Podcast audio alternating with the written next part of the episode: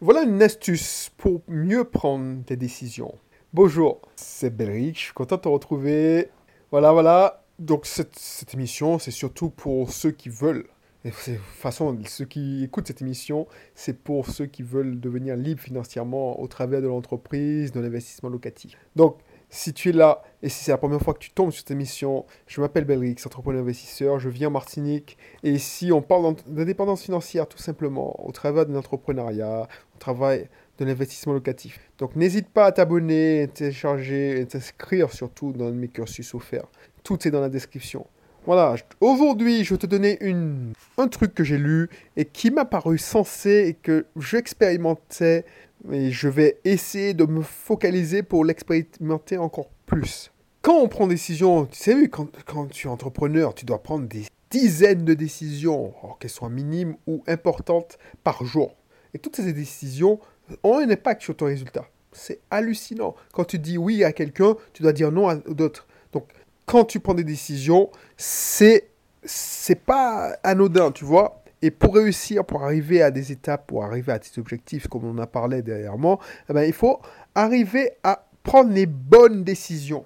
Même chose quand on fait un investissement locatif. Il n'y a pas qu'une maison qui t'attend. Tu dois souvent, surtout quand tu, commences à avoir euh, l'œil, tu auras trois ou quatre opportunités. Et il faut prendre la bonne décision.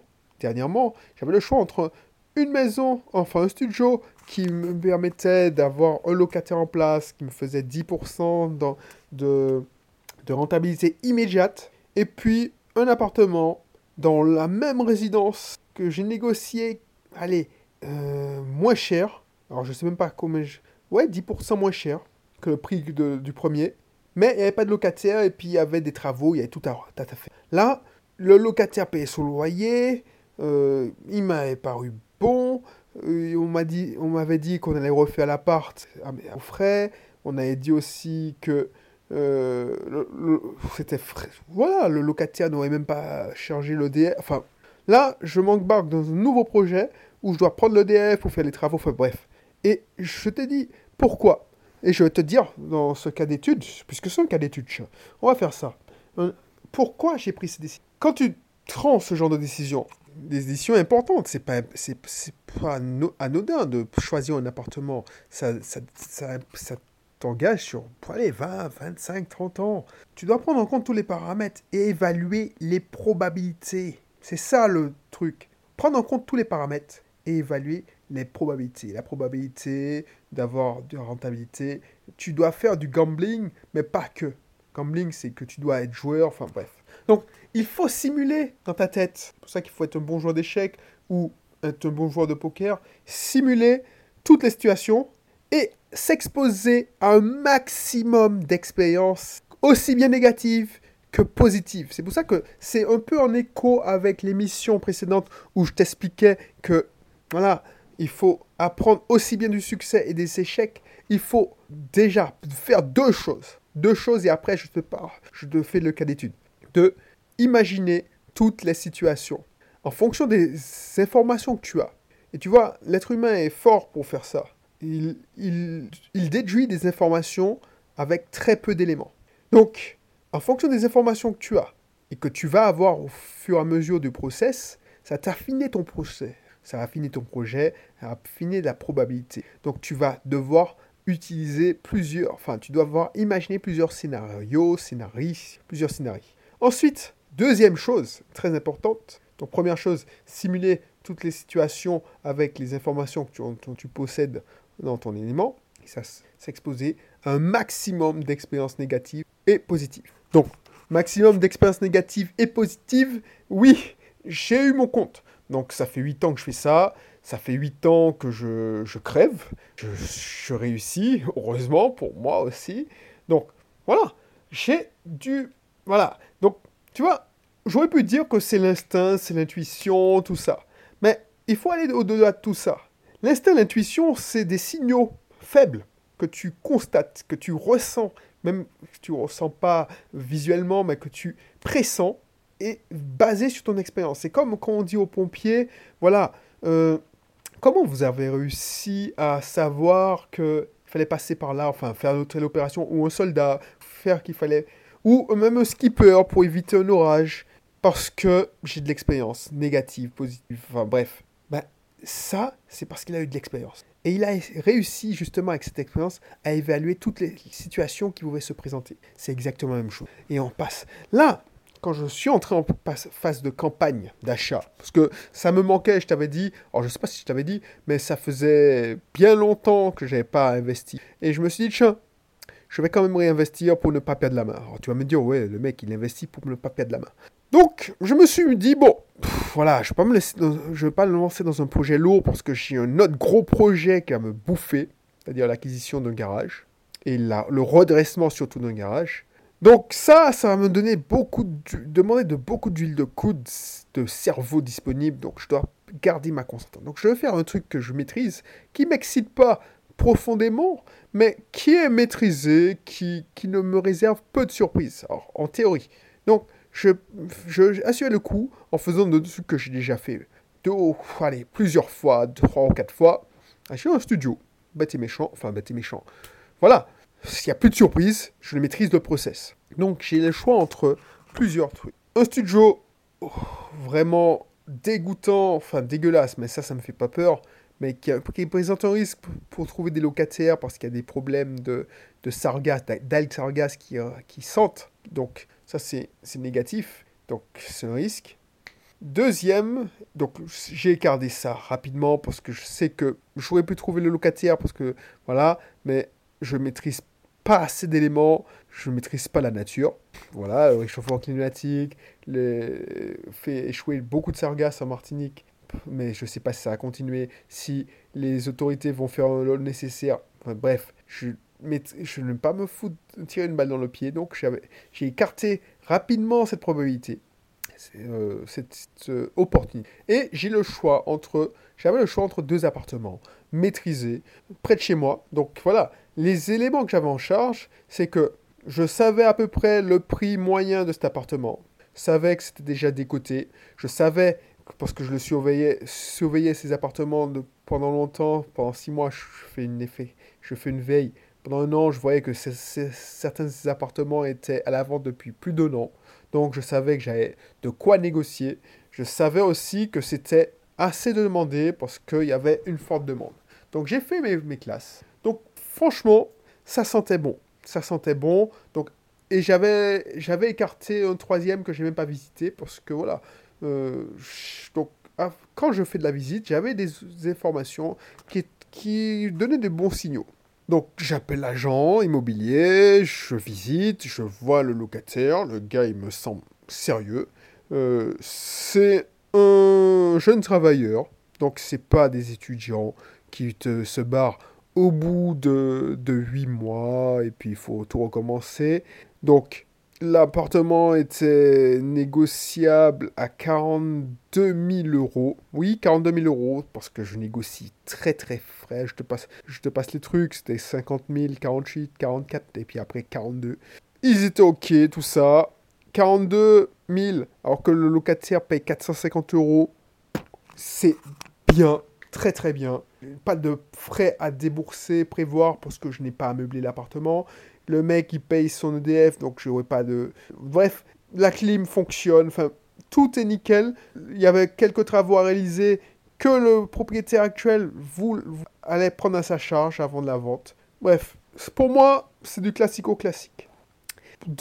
En plus, c'était au dernier étage, donc la vue était à 3... Allez, 180 degrés de malade, vue sur mer, toute la baie de Fort-de-France, bref. Allez, super, super appartement. Enfin, super appartement, point de vue investisseur. Deuxième appartement, un appartement dans le même immeuble. Mise à prix 39 500. Voilà.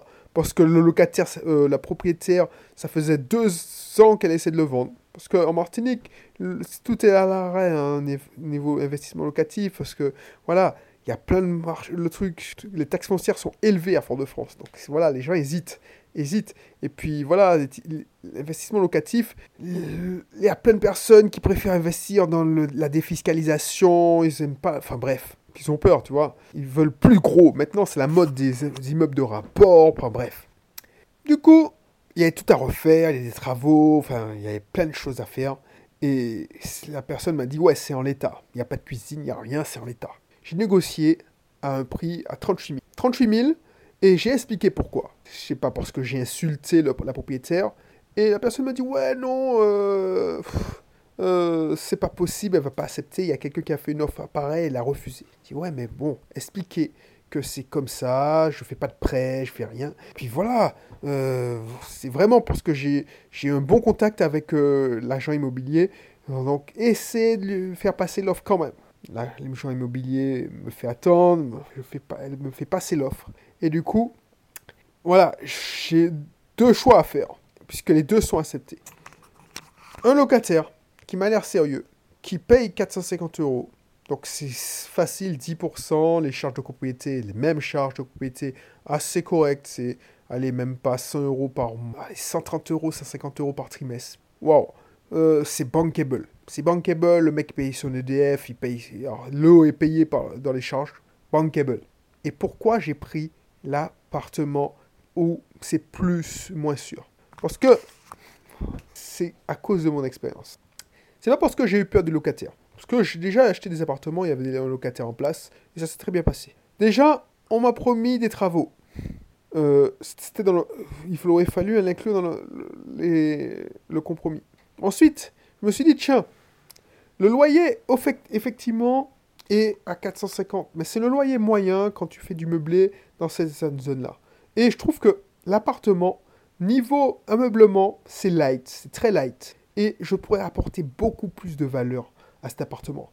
Le mec n'a pas de cuisine, il n'a pas de frigo, c'est, il a un petit frigo euh, de, enfin, un petit frigo là, tu, que tu vois dans, c'est pas un vrai frigo, n'a pas de congélateur, il a été obligé d'acheter un congélateur à part qu'il met dans le couloir, donc le mec n'est pas bien. Il a enfin, bref, je trouve que, voilà, 450 euros, je trouve que c'est, voilà, c'est pas cher, parce qu'il est...